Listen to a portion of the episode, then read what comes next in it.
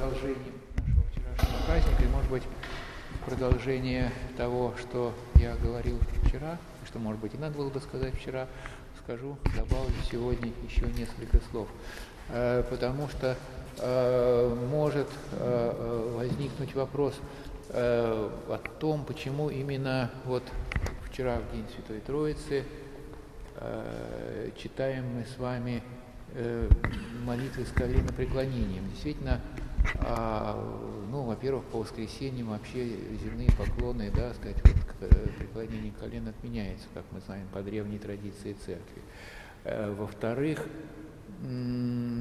Вчера э, мы празднуем с вами сошествие, сказать, и вот продолжаем сегодня сошествие Святого Духа на апостолов, э, Духа усыновления, как называется он, да, э, сказать, в Писании.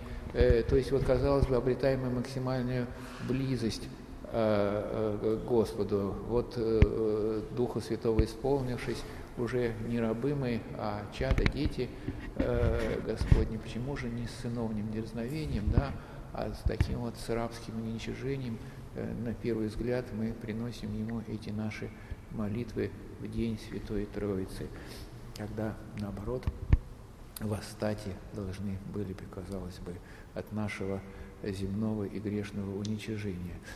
А, но а, единый Дух раздает все дарования, и тот же Дух Святый, э, силой которого тоже, как сказано, Э, в Писании «Вопиемы Авы Отче», той же Дух понуждает нас и преклонить колено, чтобы с радостным смирением прославить любовь и величие нашего Небесного Отца.